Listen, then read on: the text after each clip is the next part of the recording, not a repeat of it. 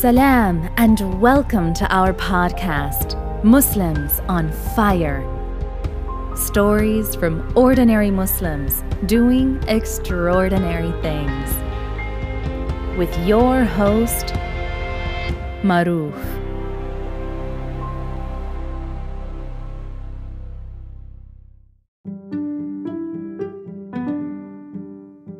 Dear listener, based on many requests from our listeners, we are launching a Muslims on Fire Academy. It's for those who want to do more than just listening. It's for those who not only want to be inspired, but to be one of the Muslims on fire as well. It's for those who want to discover their purpose in life, follow their dreams, and live in prosperity. If this is you, join us for a journey of a lifetime. The introduction course is free. Learn more at academy.muslimsonfire.com. Learn more at academy.muslimsonfire.com. Bismillah.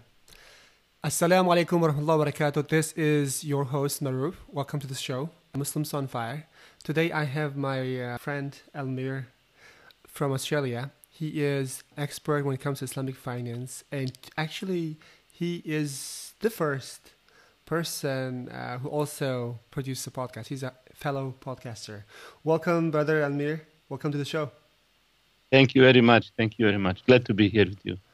So, brother Almir, we're gonna we're gonna deep dive about your life story, where you where you're born, your family, where you're today, and what you do. And uh, Bismillah, please tell us uh, tell us about your childhood memories. If you look back today, what do you think that shaped you, who you are today? Well, I was born in Bosnia, Sarajevo, and uh, if you ever went to Bosnia, Sarajevo, it's a beautiful city located. Uh, not yet, Not uh, inshallah. It's a beautiful city located in amongst the mountains and um, uh, built by uh, Ottoman in Ottoman style. So it's and, and there is a lot of different cultures actually that contributed to that. But I used to live in this old part that uh, had the? Orientalist Orient. Yeah, old town like built by Ottoman uh, Turkish sort of architecture. You feel like you are in Istanbul. And I, my early memory going to school, I always remember uh, walking through the uh, Baščaršija, which is like a town, let's say square or some, middle of the business part of that old town. And just walking as a kid to the school morning, going through next to the bakeries and uh, uh, stopping by to get some food. And uh, So you know that These are the nostalgic moments. yeah, these are nostalgic moments. You know, as a kid, you How, You how what kind of kid were you at school? You were a good learner, or you were one of those kids that would give trouble to the teachers? I think early on maybe I was a little bit troublemaker, but uh, later on I actually enjoy uh, school uh, learning. Although I didn't like to do the homework and stuff like that, No one likes and I didn't like, and, and I also didn't like to read in the beginning, you know. Uh, so I guess somehow I, I, I would get a good grades. I, I, I, I would figure out what's happening, but uh, I we didn't have a structured learning, you know. No one taught you how to learn. Uh, when you're writing essay, there is a structure. So I was first maybe in my primary school totally lost for any kind of uh, uh, organized, the let's say, learning. So if you Uh, don't mind me asking, when you were going to school, it seems you kind of enjoyed the school in a way. So what subjects? There were some uh, specific subjects you were really kind of uh, passionate, or you just liked everything what they taught you there? I really enjoy history. I had a teacher, she would uh, teach history in a way of telling us stories. I never opened a book of history, but until today, I remember the story she used to tell us. Mashallah. And actually, just the other day, I was um, I was talking with one of my friend how even when I think about history, what I learned as a kid, I somehow uh, process through those information because the way she would teach us was uh, uh, really to tell it in a way that you can picture it, you can imagine It's a it, story. and uh, it's a story Is this and for us uh, where this uh, where my school uh, was uh, primary school there is a lot of history in that place you know maybe three four hundred meters from my school the first world war started Wow. you know when prince ferdinand shot archduke Um, that's part of the First World War. You know, Mm-hmm. you have um, just maybe a couple of hundred meters. You have places where our first president Ali Izetbegovic was in prison with my grandfather uh, in uh, in after the Second World War.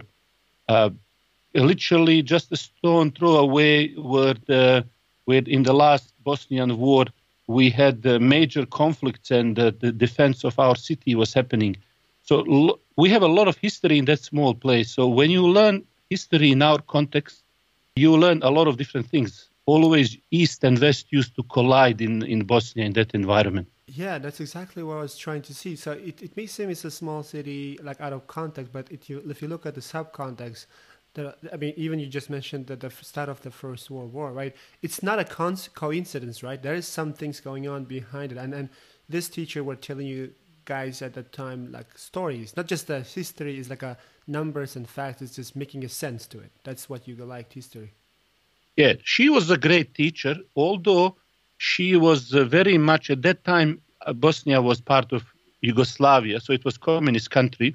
And what used to happen? She was actually communist. She was Serb, uh, and she was a little bit, uh, not a little bit. She was quite anti-Islamic, you know, anti-Muslim. Okay. But at that we didn't understand that. So I remember one day she asked us, like, we liked her because she would tell us these stories, and then if we were good, five minutes uh, at the end of the class, she would tell us these uh, stories from a Greek mythology. You know, again, very interesting story for the kids, you know, to listen.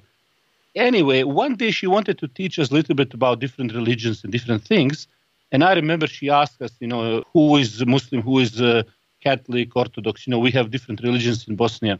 They call Sarajevo uh, European Jerusalem, you know, because of this.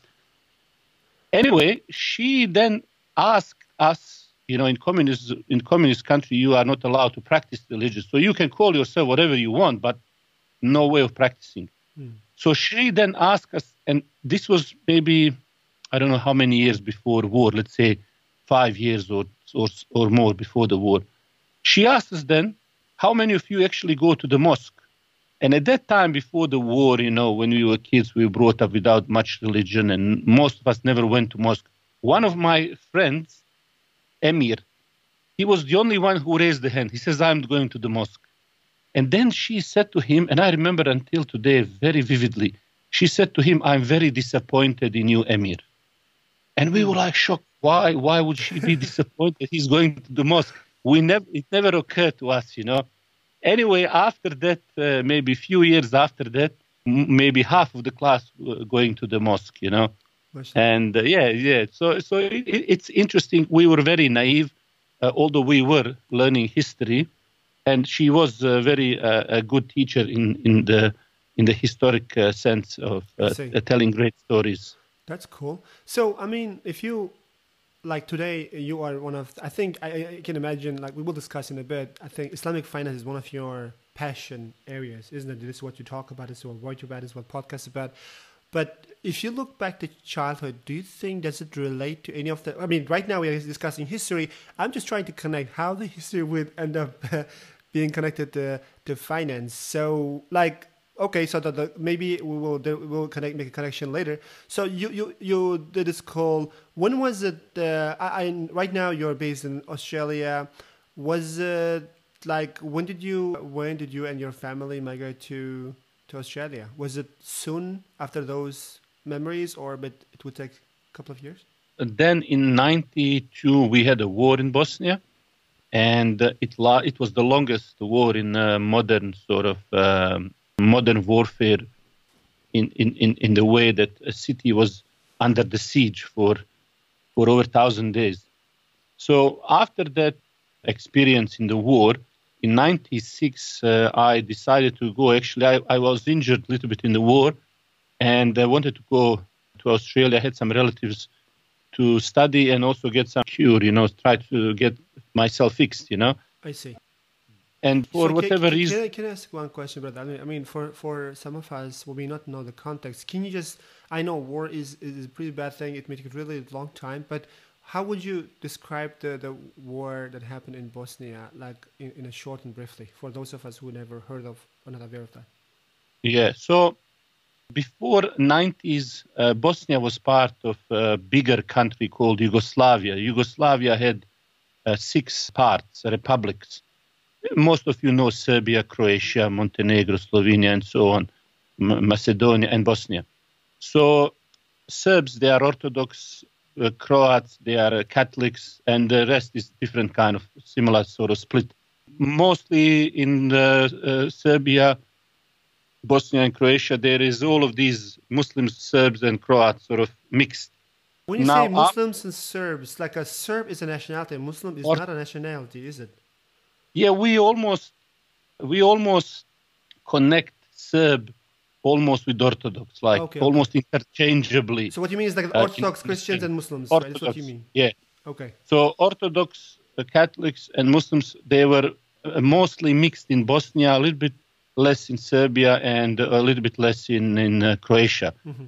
So the 90s communism is collapsing mm-hmm. uh, around the world, Berlin Wall, all of that. Sure. Uh, Russia, you know, getting USSR. into the fragments. That's USSR. right. We were part that's of it. USSR. We know that, right? Uzbekistan. that's right. That's right. But, but Yugoslavia was not uh, part of it, right? But maybe was it some kind of attached to USSR, like influenced, right? So they were kind of independent, but it was still communism, one party system. So that one party system is collapsing, and then we are uh, starting this uh, democratic uh, process where the suddenly Muslims have their own party, Orthodox their own party. So everybody's getting their own party. I see. Now, as they're getting their own party, they are uh, each each uh, republic wants its own independence. Uh, Slovenians getting out, Croatian getting out. They want their own state. They don't want to be with Serbs and then Bosnians are looking and they, are, they, they see Slovenians are going, Macedonians want to go, Croats want to go. Well, we don't want to stay just us and uh, in in the greater Serbia. So we vote for independence. We have elections. We elect President Ali Izetbegovic and all of that. Bosnia is 50% Muslims, but for whatever reason, Serbs are controlling the military, and they want to kind of unite pockets wherever the Serb people are Sure. and they don't want to let go. So they attack Slovenia. There is a war. They attack uh, Croatia. There's a massive war. Because, were, because, I guess they were the stronger one in, in the community. They were the, yes, they were very strong. They had their military. They had the upper hand in um, many many ways. So they they wanted to unite Serbia with part north of uh, uh these countries. That want to have one. Let's say half of Yugoslavia would be under them in a sense. I see. So then it all comes down to Bosnia because Bosnia had about 30% Serb, 15% uh, Catholics, uh, Cro- Croats, and then the rest 50% uh, Muslims, uh, Bosnians. And Muslims, they, they were not represented in the military. They didn't have any strategic positions to equip themselves, figure out what's going on. Uh, uh, and then everything col- collapsed on, on, on them uh, Serbs and Croats figured out that let's we have differences, but we unite on the uh, taking Bosnia into the pieces and each uh, state taking bits and pieces of it. Oh, yeah, that's, so that's Muslims happened. were basically uh, left in the middle between these two forces. We unfortunately didn't had a chance to get any weapons. The United Nations puts embargo on us. We couldn't arm ourselves. We are blockaded, surrounded from every corner and then we start very long process to defend ourselves to take weapons and to fight and uh, so that was about four years we suffered a lot of genocide a lot of you have maybe 500 mass graves in bosnia hundreds of thousands of killed raped injured i've seen many people die in front of me and you know sarajevo where i was capital city uh, we had maybe six seven million shells that they shot at us sniper bullets uh, whatever you can think of. Uh, they, were, they were throwing at us. They tried to finish us, but a lot of brave people stood and fought, and eventually we prevailed. We prevailed. We got some kind of peace. Alhamdulillah. So one of the things always kind of interests me is that you see, like Bosnia, Slovenia, Croatia, all those uh, nations you mentioned, including, I mean, like, so you guys belong to Slovenian family, right? ori- like coming is, is is that correct or not? It I is mean, a ethnically, ethnically. Yeah, no? yeah, it's a, like a Slavic people, but there is also a mix of some other people there, you know. Okay, I mean, Uh, so, so, there's a lot of most of most of the Slavic people they tend to follow Christianity in in one way or form, and Bosnia is one of the few, as far as I know, they kind of break this rule. Say, yeah, want to want to follow Islam. Is it? I just since you are into history, I'm just dipping into history as well. Is it something to do with the Ottoman Empire or, or, or Muslims earlier that, that came and, and convert Bosnia, or how did it happen there? Do you know the history? Yes, yes. So what happened is that uh, when Roman Empire uh, split between East and West Roman Empire, as you know, East became Orthodox with the the capital become what we now call Istanbul, Constantinople before. That is the Rome of the church. Even today, the Pope of the Orthodox world is in Istanbul. Oh, really? Just like uh, yeah, just like the Pope of the Catholics is in the in the, in the Rome in Vatican. So when that split, actually, the line was going directly through the Bosnia. Bosnia there is um, uh, was kind of independent. There was a Pope there in Europe who was like a rebel, and he was actually went in hiding in Bosnia. So Bosnia was not in the east or the west. They had their own unique Christian uh, uh, uh, Christian sort of uh, beliefs, which was uh, much closer to Islam. It was not that deviated, let's say. Oh, I see. So when Islam came, it was much more natural for them because it was so close to what they already believed. That's Unlike interesting. uh, others. Yeah. So it was not. There was no like war. There was nothing. It was just they just said, "Hmm, that's interesting." You know, it, it's closer to what we believe. Let's let's go for that. So, so uh, obviously, Muslim army, uh, Turkish, let's say, they went and they conquered these places, but they didn't force anybody. That's why you have Yeah, yeah. Croatia, Serbia. People are still practicing their religion, Mm-hmm. and and Muslims uh, by large they, they accepted Islam. I mean uh, that, that those who we call Muslims today in Bosnia they accepted uh, but there was no force for. In in fact, in the city of Fojnica today, there is uh, one of the church. When they came, when Sultan came, he wrote a very famous, this probably first in the world letter, where he grants the freedom of religion to everybody in Bosnia and the surrounding. And it's until today, I think, the first document in the world where uh, the leader uh, grants everybody freedom to sort of practice their religion. You know. Uh, so thank you very much for the for the for the history, brief history there. So tell us more about like how you migrated to Australia and what did you study, and most importantly, you want to understand, I guess, how did you end up today? Uh, you know, to be in love, I would say, in, in Islamic finance. So when I, in '96, after the war, uh, I came to uh, Australia. I was thinking temporarily just to come and do a few things, but uh, I started studying actually computer science. I wanted to do something to do with the computer science and engineering. I also like psychology, you know, different kind of things. After a while, I realized that somehow in the world of finance, a lot of things that I cared, uh, justice and you know advancement of people's conditions and things like that, it comes in the area of finance and economy. And more I started uh, learning and reading about it, going to the classes, it somehow fascinated me just the logic and the reasons. And I start thinking about different rules, and and that's how basically I started getting into all of that I see. I at see. the time. I see. So what you're saying is that you started, even though initially you were interested in IT, in psychology, I guess, but then then you see there's a lot of discrepancy in the world. There's a lot of poverty out there, and you want to probably somehow get to the bottom of it, and it goes all back to finance. Absolutely. I often tell a story. You know, I, when I was uh, traveling in Bosnia with my brothers, I tried to go often to Bosnia, and we were uh, joking. You know, like if you inherited from somebody 500 million, what would you do? You know, and uh, one of my brothers say, "Oh, I, I do this business," or some one another one says, "I do other business." So then I thought, like, if I had, why not be in every business somehow, which is to start, uh, let's say, Islamic bank or facilitate for something like that. Because Islamic bank or some finance organization, they are uh, engine behind the economy. They drive the, the growth of the economy. And I have seen that very closely because my my brother, he he used to work in uh, one of the banks, conventional banks, and I remember whenever we would travel around Bosnia, no matter where we go, he would have a client. So you go to some village, there are five people, he would have a client, and they are financing and doing things. Childhood Questions are sponsored by Ali Huda, Ali Huda is a video on demand streaming platform for Muslim children where they can watch cartoons and shows while learning about Islam the fun way. If you are a Muslim parent, this will be one of your best investments. Visit www.alihuda.com for a seven day free trial. Now back to the show. So for me, that was very fascinating. You know that I learned the, uh, the bankers. You know, they they have clients everywhere, and and they know the best restaurants. That's the two things I learned about banking. They know the best what? They know the best restaurants. Oh you yeah, yeah, best because- places to eat.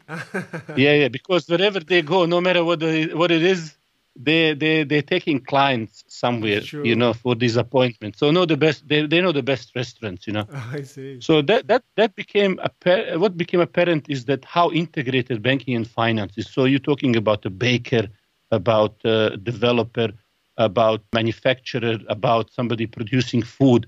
They all uh, deal with money and, and, and banks. So it became clear that, that that's something that is interesting. So I mean, uh, one of the things you were like saying, hey, instead of doing one thing, why don't we? Can't I do a thing that can impact on many things on many many levels, right? That's one one of the things That's you are looking at the bank. Interesting. So let me ask you like very blunt question. Like, look, I'm not from finance sector, so uh, maybe my question may be silly, but but most of the banks, as far as I understand, what they do is they lend money, right, uh, for interest. It could be depending some places from five to percent, and, and and I hear today that uh, some crazy numbers from Uzbekistan they're lending for up to thirty percent. That's Right, crazy. yeah. So I think that's how they do. And but as far as we know, as far as I know, in, in, that's that's prohibited in Islam, right? You cannot just lend money and just earn a percentage on it, which is we call riba. And I, I think you know much much more about this than than I do. But I think my question is that's how the general banking works, doesn't it? That's right. So the conventional banking Yeah. takes money uh, like a commodity, Yeah. and the money is then sold for the profit. Yeah. So my question So is. what we so, so- sorry. So, so my, my question was that in Islam we are not allowed to do that, but still, what you, some of, you just mentioned some of the good qualities, like good things the bank can do, right? Good can actually empower, like give, like give financial aid. My question is this: How could we do it that the right way? What Islam wants, what Allah wa wants us the way. How would it be? What could Yeah. be the solution? So Islam obviously has a solution, and the, and the difference is how these banks uh, create a relationship with their uh, clients. So what we say for money to be useful, money must become something else, and then you instead of selling the money, you sell something else. Okay. So with the conventional bank, basically, when you enter into their contract, it's a money for money contract. So I give you a loan, which is money on one end, and then I get more money. So it's a money for money, and Islam prohibits that kind of uh, uh, transaction. Uh, a loan in Islam is something that is benevolent, charitable deed, so it should not be connected with the profit. So Islam basically wants to separate transactions that are charitable in nature from transactions from which profit is allowed. So when we look at the interest, it is a profit from transaction money on money, where Islam does not want to see profit. So it's a type of profit. So riba is the profit that is illegitimate. So what is the legitimate profit? Is that uh, for me to benefit from money, my, I must convert money in something else. So, for example, maybe I buy a house or a car, or I uh, partner with you in some kind of a business. In that case, money now became something different. Now, when I sell this or invest this in, into something and then it gives some kind of a fruit or a profit, then where my profit is coming from is from uh, activity that has some economic benefit. I see. So idea here is that you should profit by uh, creating some kind of a benefit in society. I see. I see. Yeah. So it's almost like uh, I, you know I, I- I come startup in entrepreneurship area. So it's almost like an investor, right? That yes, Because the investor, what the investor does right. is they give them money, and you have to you have to do whatever you do, and when you when you make a profit, so they come in and share that benefit with you. absolutely. If if you look today, for example, how most of the business is financed, it's through equity. So if you are going for a startup, for example, no one will give you a loan, isn't it? So if you if you go it's to too invest, risky. They look at it as too risky. Yeah, right? absolutely, you don't have a collateral. And also, what is the what is the benefit for them from that? Okay, you're gonna return five percent. They want thousand percent. You know the story when the guy who was uh, designing logo for Facebook, Mm. they said that uh, Facebook, uh, Mark Zuckerberg couldn't pay him, so he gave him few shares, and then those shares became uh, maybe value was hundred bucks his logo, you know, for Facebook. When they issue IPO shares, that that guy became millionaire. Yes. So so with with investing, you have different appetite. So you know, like I'm investing in ten companies, maybe three will succeed, maybe seven will fail. So there is a risk. Yeah, You have a skin in the game. So what you are looking is is is more incentive. Why should I? I don't want to just make five percent or ten. You know, I want I want to make more. And you want to you so so you want to link your profit with underlying performance of this business. I see. And yeah, so, So- this is where even today is the most uh, most uh, common way of financing, especially the uh, startup and the business. Yes. So I think my question. Okay, I mean, it comes to business, it's understandable. Like, like you know, here's. Let me ask you another question then. So, like you see, buying a house, for example, in, in many of this is what, what comes to also an interesting question. Like, when it comes to buying a house, it's not not kind of business transaction. I would say like as a startup, it's different. So when it comes to buying a house, how would it work out? For example, let's say there's an Islamic bank. I want to get my uh, house in Islamic way. Is it possible or not? It is possible, obviously, uh, to, to to structure these transactions. Obviously, depending on the which country, what sort of legal framework you have, there are maybe some uh, obstacles on your way which you need to figure out how to solve. For example, uh, if we go back to the idea that you have to own something, money must become something, and then you sell that something rather than selling the money for money, then what that means, Islamic banks must buy the house and then sell you the house Oh, So- I see. Immediately you have a problem in most of the countries, which is that a bank cannot get the ownership of the property of some asset. So banks' business in most of the countries is just to buy and sell money. So you go to the regulator, to taxation, these departments and so on, and you say, well, we need to do it for Sharia requirement. I need to buy this. Then you can't get the asset on your uh, name as an organization then even if you could, there is a double uh, taxation, which is, you know, you have a sale tax, they call it here stamp duty or something like that in different countries. And then when you sell it, what is that profit that you are getting? You know, is it interest? Is it, uh, what, what, what, how do we classify that? Do you have the same deduction and so on? So, so a lot of the co- countries around the world, they implemented certain laws to create a parity of treatment to, towards the profit from these transactions and the other banking transaction. And uh, for example, here in Victoria and Melbourne, where I am, we have exemption from taxation, uh, double taxation, so that it's not more expensive. So then legally we create some kind of entities. For example, you have certain trusts or some, some other ways, many, many different ways where you accept ownership of something or you have uh, some documentation to accept ownership and then you sell it to the customer. There are different ways depending on what sort of risk and uh, risk profile bank is going. So you can structure it as a sale, which is more sort of uh, traditional with your added cost and profit, you know, as a lease, some sort of combination of the partnership. So depending what is most suitable. In Australia, due to the law and familiarity, mostly it's through the leasing structure that, that, that we do that. I see. So I mean, s- some people say, "Oh, all this, uh, what they call Islamic banks, is just uh, repackaging of this," but uh, but and underneath it's the same. What's your, what you're trying to say to me is that it it's depending on the context, but some of the things, what they they you know, it is actually doable.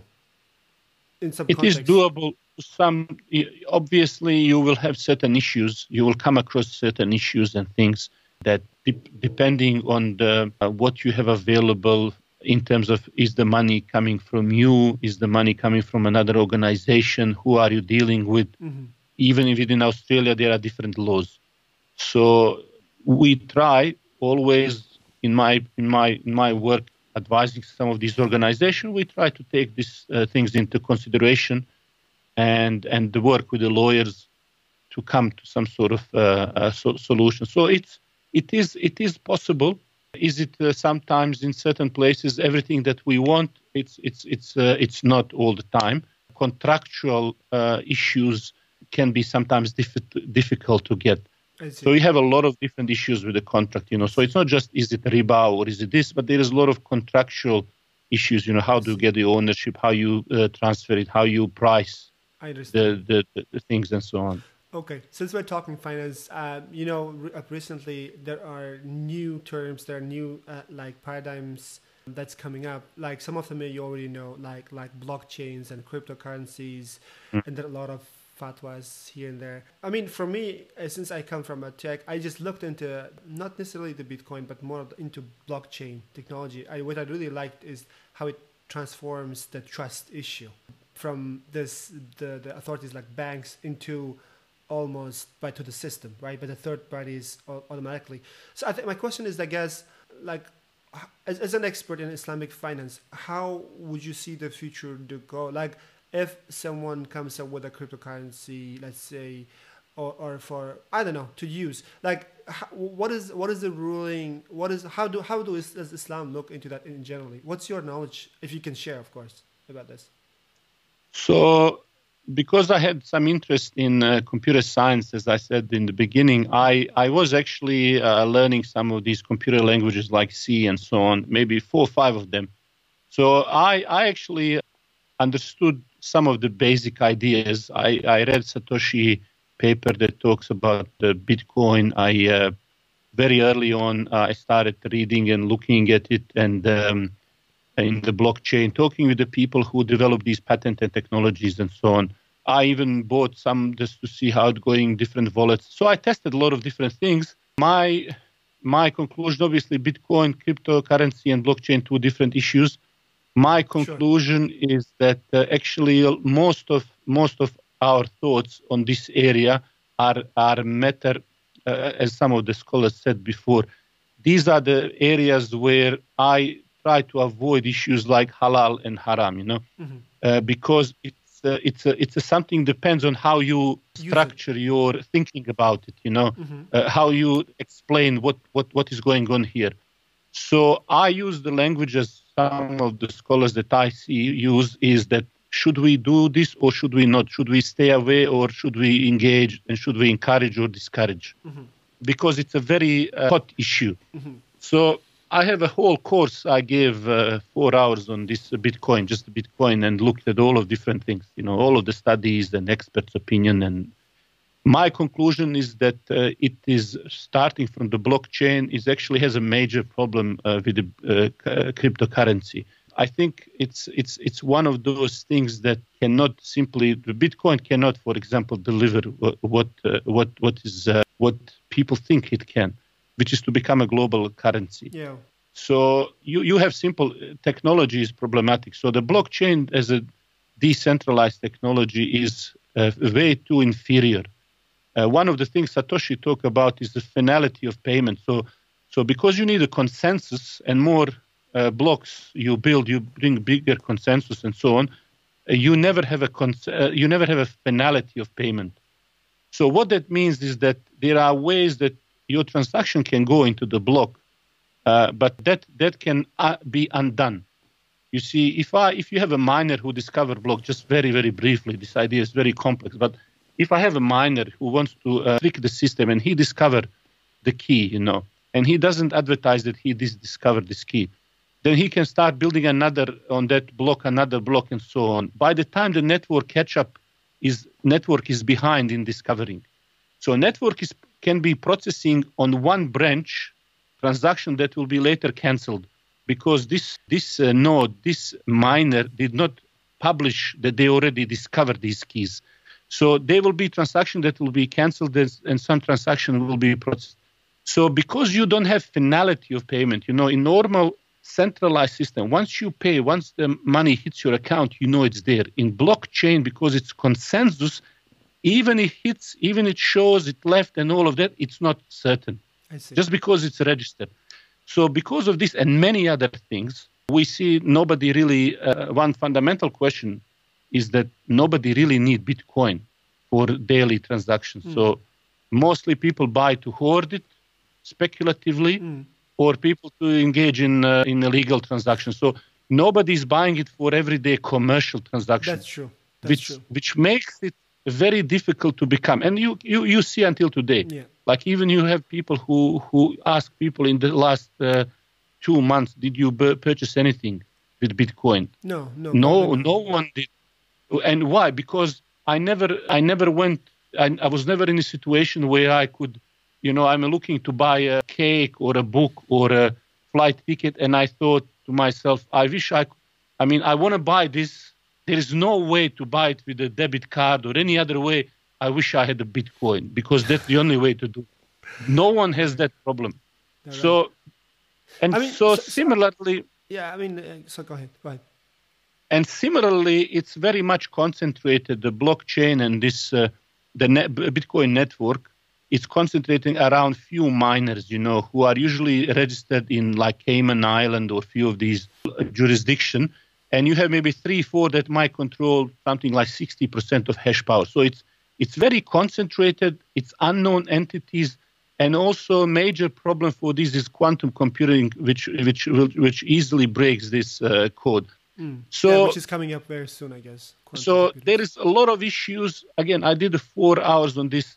What I say to the people is that al- also Islamically, private money is not good. Most of the scholars say, and that's why if you read Ibn Taymiyyah, when he talked to the uh, sultans you know, of his time, he said, don't make making money as the commercial activities because once you make it commercial activities, you are going to do something that will make you a profit, which will be done by debasing the currency. So instead, when you're minting the money, coins, make it uh, so that it's paid from public treasury, Beitul Mal, so that it is actually done in a way that is service for the people and it's preserving the value.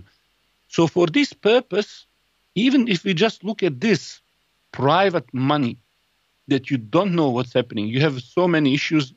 I, I don't think it's it, it it's happening. I So see, I see your so point. from the so so from the beginning, I said blockchain again. It's a really database which is spread on few other places. I see. I mean, I can see it limited use in, in certain capacity in for specific jobs, but uh, uh, it's uh, not up to the hype that, I that see. people think. I see. Thank you for your opinion on that. So recently, recently I heard, I read this. Somewhere I can remember. So so one of the questions was that that this is an unfortunate truth that people are saying that today Muslims they care more about halal food than than halal income. Would you would you agree to that? And, and how can we do? What, what is the root cause of this?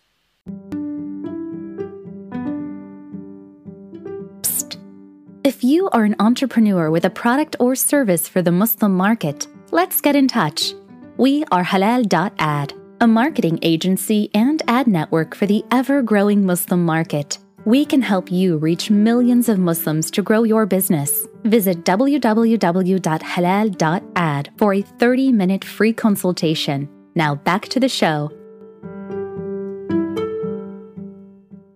I, I think that's correct. If you see in almost every country, even people who don't practice, they will eat halal meat, uh, but they will have interest-based loan or riba-based uh, mortgage, you know, and things like that. So I think that's come down to uh, simply in last 30 years we are coming back to Islam. You know, most of the people were brought up; they never thought about these things. It's very foreign, so there's no awareness. They don't understand, and you know, our scholars to make easy everything they sort of push this aside it was not a priority to deal with so i think it's just come as a result that islam is really in last couple of decades only starting in a big way to be uh, practiced and uh, and that we have these islamic banks and and alternatives so i think it was not something that people really thought too much about So I mean, I really like the the way you put it. What you're saying is, hey, this is a reality, but we have to also look at the context. Let's look where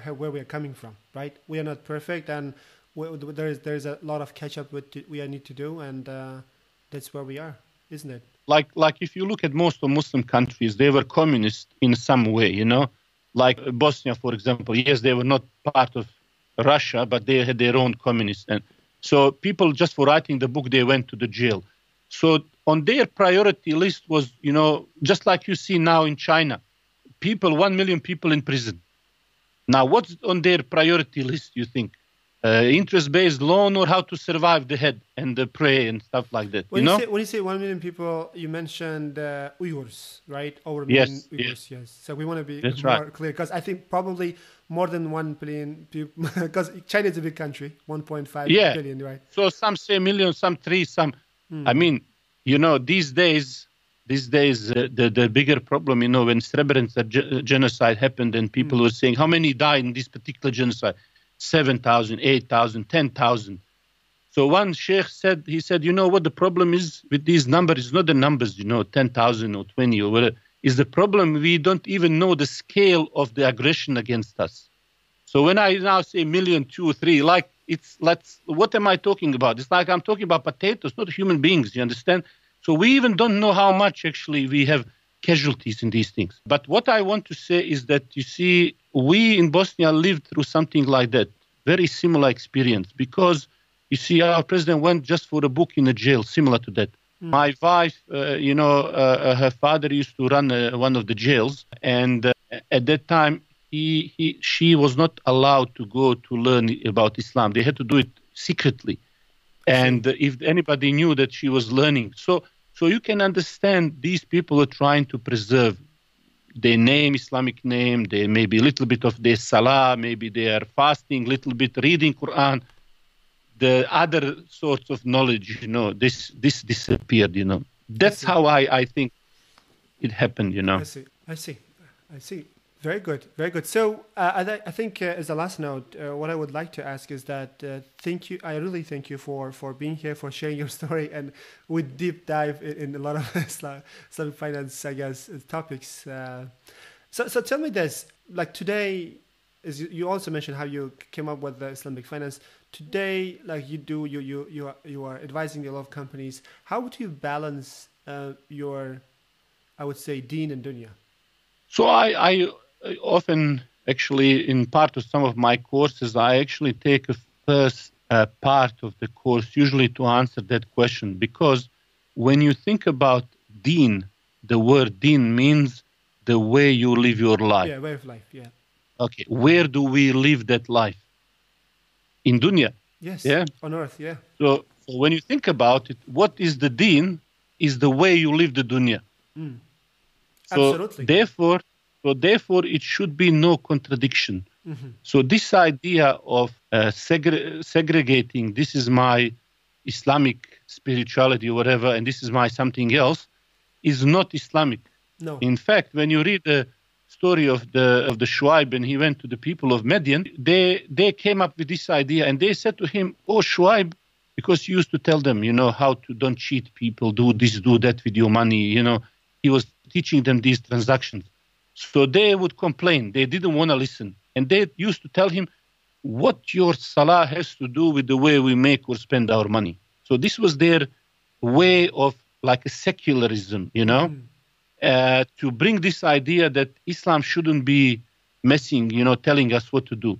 So reality in Islam is that uh, you need to balance your life. The money is uh, is something that, like a lamp, like a light, helps helps you. A lack of money, as they say, somebody was asking, uh, money will not get me to the paradise.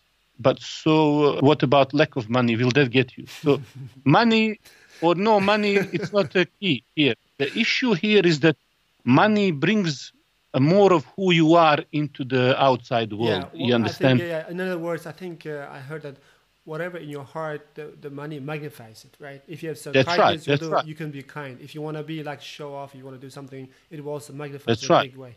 You, you, you, it's you- whoever you are, you, you become more with the money. So if you are a generous person with money, you become generous. If you are stingy, you'll become same stingy. You know, You'll so the money didn't make. That's right. So the money just make whoever you are more of you. Interesting. You know? so I think you know you know where they come from. I can understand where they come from. They come from you know they look they say look we look at the Sahabas we look at this and they always didn't go after money. They they wanted to. They hmm. wanted to like they di- didn't want to get money. You wanted to live as as as as as, as faqir as possible. And I think one of the issues they also asked is we have seen in the world the when the people the money reaches the people it corrupts them it does this and that. And i think that's where they come from. And but i but i agree i agree with what you said. In the end of the but day, look at this look, look at this. Think about think about what we are saying here. In one of the narration the the companions came to the prophet and they say oh messenger of allah these rich people uh, they overcome us. Yes. And the prophet say how did they do that we say, well, they pray like we pray, they do these things, whatever we do, and then they have money with which they do all of these other extra good deeds, which we cannot do that. So what did Prophet ﷺ advise? You probably know the hadith, yeah? Yeah, yeah.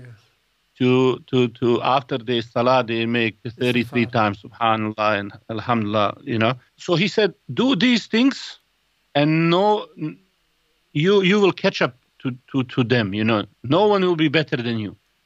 So after a while, they came and they say, "Oh, Prophet of Allah, you know, you you you you won't believe what's happening.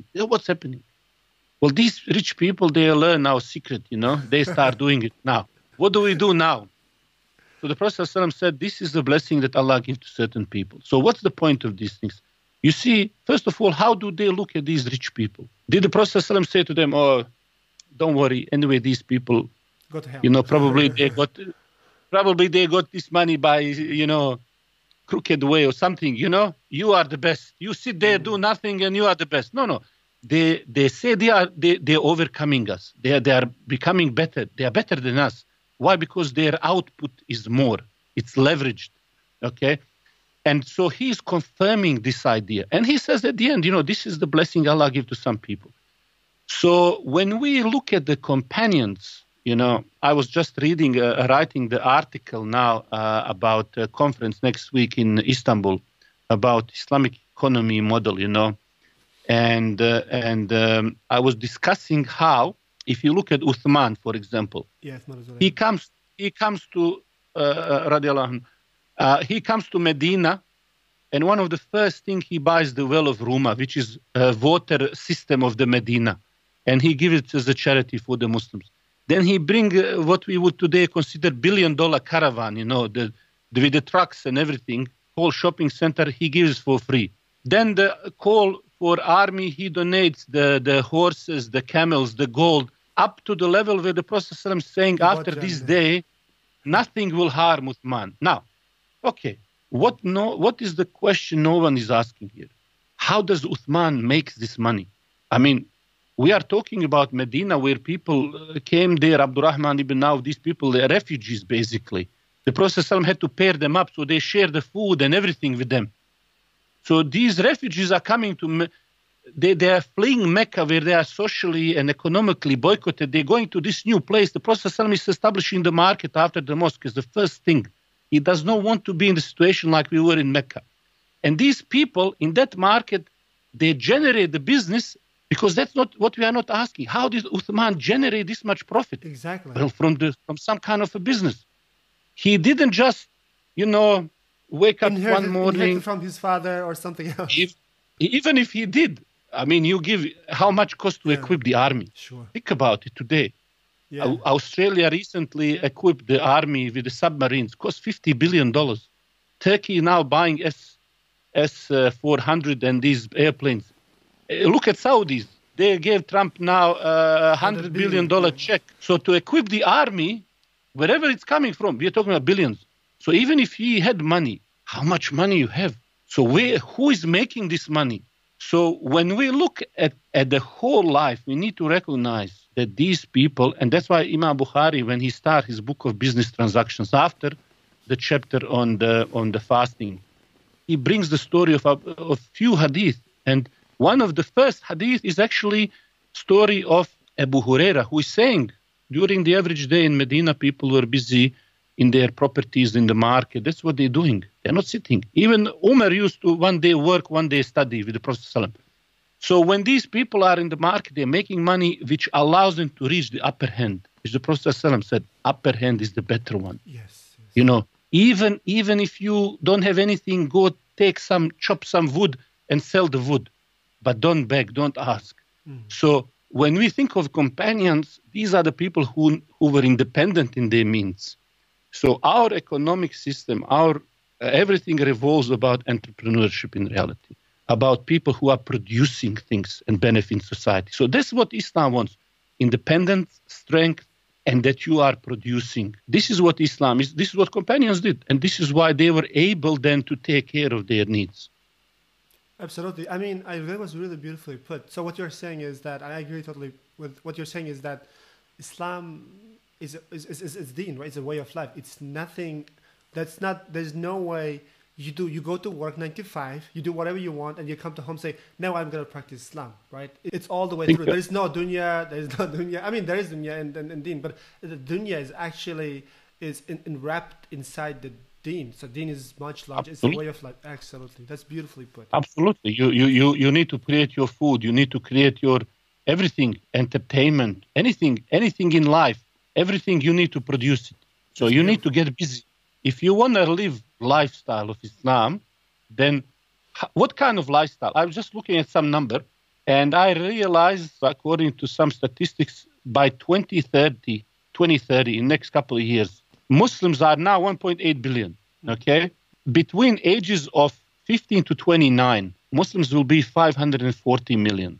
Think about that number in next yeah, couple of years. Number, half a billion. 500 million Muslim youth. What is it that they're going to be watching? Who is producing that? What are going to be eating, wearing? Who is going to be example? What career? Who will be employer? Whoever is doing these things is giving them a lifestyle. So if we don't create this lifestyle and give it to our people, somebody else. So don't say Islam is a lifestyle and then somebody provides everything in your life to live that style. You understand? Absolutely. So you need to be the one to do that. So so problem of uh, what we have today is that even and that's why I'm going to be talking a little bit little bit maybe criticizing this point is that even when we say Islamic economy booming this sector that sector mainly as a consumer that's Even true. in Islamic finance, it's mainly transactional. Mm. It's no, there's no production. You look at the halal meat, you know, number one and two countries in halal meat production, Brazil and Australia. That's crazy, right? you understand? So very consumer-oriented economies. So that's why when you look at the youth in our countries, look at Lebanon now, what's happening, 37% of unemployment of youth. So if you don't employ and grow economy get a job and solve your livelihood problem and then drive your economy and solution, become an upper hand producing stuff, these 500 people, million people of Muslims will say, well, where is Islam, you know? All of these people, look, they're, we're watching their series, they're consuming their stuff. What, what, what, where is Islam here? It's, it's a big, serious issue. Absolutely. I mean, so what you're saying, we are coming to the back to the issue again. Whatever we put in our stomach is as important. Like I, I, I would say differently. Whatever we put in our mind is as important as what we put in our stomach at the end of the day, isn't it? If not more, even more important. And, and unfortunately, we tend to forget that. Yeah, I think I recently uh, I was checking out a little bit about yourself, and I recently forgot that it seems that we both enjoy Ertugrul series. So tell us uh, more about that. What, what what what do you like? What do you like most about Ertugrul? Well, look, you know, this is one of these uh, solutions in entertainment where you have uh, in Turkey, for example, uh, statistically, over 90% of people watch five hours of TV a day. Wow. Uh, Turkey, Turkey is producing 150 TV shows a year for about 300 million. It's a major export. So now, when they started making uh, Ertugrul, which is the father of uh, Osman, you know, who founded entire uh, what they call Ottoman, Ottoman but Osman, Osman you know. Empire. Yeah. So then you have Abdul Hamid last Sultan. Then you have Al- Ali yeah. Exactly. So you look at these things.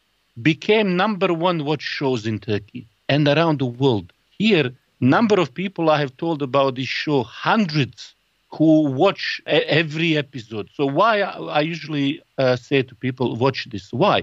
Because you learn what it is to be a real man, real woman, how father should behave to his son, daughter to the mother, how leaders should uh, stand for justice, fight for justice, you know. So you see the whole mannerism between them, you know, when, when the son kisses the hand of his uh, mother, you know. So you see the entire life and the character and the mannerism between Absolutely. them, which is much different than when you watch this, uh, let's say, Western-based uh, movies and stuff like and series, which is driven by action. Action. Yeah. Oh, he did something and then trick somebody and he win. Okay, in natural there there is in this there's no values in natural. You have to engage and there are values, there are principles, there is there is so much more that you can learn. So so for me, this tapped into something that Muslims are Muslims want to see. They want to see di- that dignity and honor. And why it's so popular? Because they are missing this kind of justice in their own society. And and and I think this shows that craving. So it's a huge business. I think uh, we need even more Netflix type of these uh, services to finance much of these. Uh, uh I think there's a massive appetite for for these kind of uh, uh, programs and entertainment. Yeah, I, am glad you mentioned that. I don't know if I mentioned that uh, we, um, as, as, a startup, we also started something smaller because we didn't want to start really big. About two years ago, we started this project called uh, I don't know if you have checked. It's called Ali Huda. So it's like a mm. it's, it's, a platform Muslim kids exactly what you said. I mean, to be honest, like we know how big investment goes behind after Netflix or similar. Like now Disney Plus is coming up, huge amounts of money. Yeah, yeah. But we want to start small. That's why we started just for the Muslim kids. Alhamdulillah, uh, we've been growing. But but I can tell you as an entrepreneur, there is so much. A lot of like how to say it. If we asked our ummah like invest in the big buildings today, you you find people lined up giving millions, even billions of dollars. But when you ask people to invest in, in, in media, like, like in similar to what we do, they tend to ask really crazy questions. What is the profitability in this? How much can I make? Which is right, but but look at the you have to look at the, the long picture as well, right? Because if you're creating like in a nutshell, we're trying to create Netflix or something like Walt Disney for Muslim kids. What will be the impact in the next 10, 15 years? We have to look from that mm. point of view as well. But unfortunately, I have to tell you because, as I said, I, I know I come from the startup scene. We have to, as Muslim investors, we have to mature up a little bit, and that's okay. We just, as I said, instead of giving, assuming bad about the ummah, I'm just saying, inshallah, may Allah make us of those who will be patient enough, and that you know, to understands the impact. As you said, that's huge because yes, you can make money. That's that's nothing wrong with it. But imagine impacting half a billion human beings. In this case, Muslims. They go and impact the rest of the world. That's what at stake here, isn't it? At the end of the day. Look, I, I remember maybe a year or two ago, the, one of the founder of Netflix, he was here, so I had the opportunity to privately meet uh, in one of these conferences and whatever. And he was telling us the story when they were giving, selling, they wanted to sell Netflix to Blockbuster. And somebody asked him, like, how was that? And so he described it. They're selling it uh, for uh, fifty million dollars to Blockbuster, and then Blockbuster was laughing and so on. Yeah. And then they transitioned to streaming. So they asked him, "How did you transition to streaming while Blockbusters got stuck in the DVD market?" Do you struggle with Deen and Dunya balance in your life? Meet Salam.app, a Muslim social network where your ego, nafs, is not in the center it is a place to feed your soul with daily inspiration, to make new Muslim friends, and connect with Ummah. Visit www.salam.app and download free for your iPhone or Android. So they said we understood something that Blockbuster didn't understand, and that is what business we are in. We understood very early on that we are in the business of telling stories because human always will have a need to gather around the fire and tell each other stories. Regardless of the medium whether you stream dvd or in your brain something is you know injected we don't care about that part.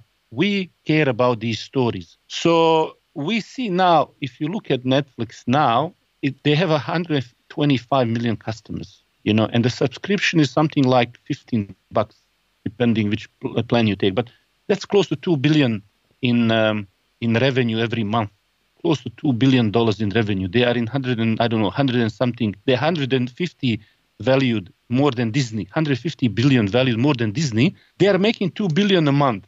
When Jerry Seinfeld, you know, I watch uh, with my son Jerry Seinfeld comedians in car getting coffee. You know, just um, yeah, yeah, yeah. Here's a show. Here's a show there. Yeah. It's very hard to find these uh, uh, normal uh, TV programs. So we, we find that one like we like the cars to watch cars and uh, same like Top Gear, what's called a new one on Amazon Prime, uh, like a Top Gear uh, type of program, Grand Tour. So we watched that, and I asked my son, I said, Do you know how much Netflix paid Jerry Seinfeld, 100 million to make that.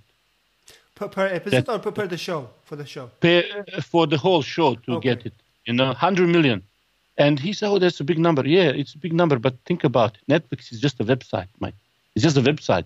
They're making $2 billion a month. Of course, they can then afford to make these these things.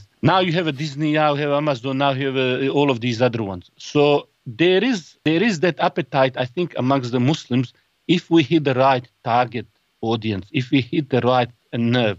If you look now, Ertugrul, you have hundreds of groups on Facebook which have between 5, 10, 20, 30, 50, 100,000 members who are watching. I mean, I know at least of five. Tonight, I think Osman is starting in Turkey. Okay. Mm. By tomorrow, in next 12 hours, there will be at least five different translation of Osman in English, which is true. the next uh, sequel to Ertugrul. Yeah. On different groups, different things, you know.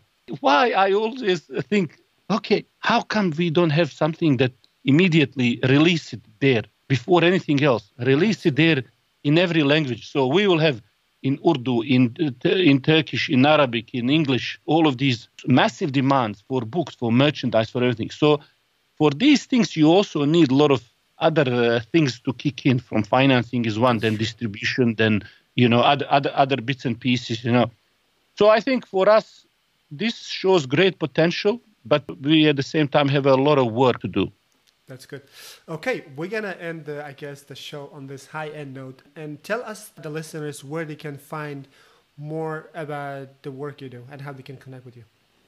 So if you just Google my name, my website almircolan.com, you can find my YouTube channel where I have a lot of lot of different videos on different kind of topic. Facebook, so usual media. Just if you Google my name, um, I produce a lot of content, and we started this recently a podcast on Islamic finance where we go through different things.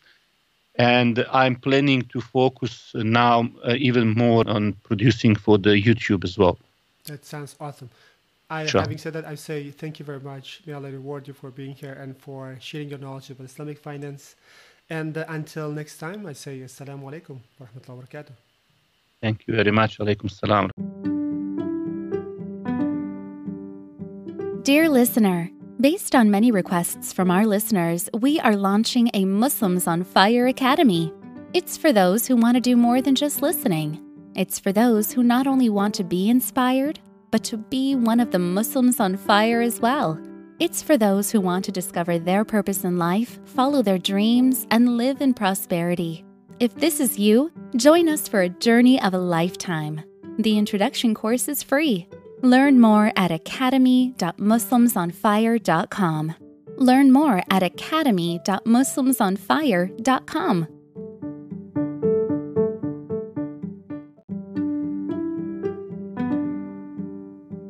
For show notes and questions for episodes, please visit www.muslimsonfire.com. Subscribe on iTunes, Google, Spotify, or wherever you listen to podcasts. If you like our show, please rate, share with friends, and leave a review. With your help, it will enable us to reach more people and change their lives for the better. Stay tuned. Until next time, Assalamu alaikum.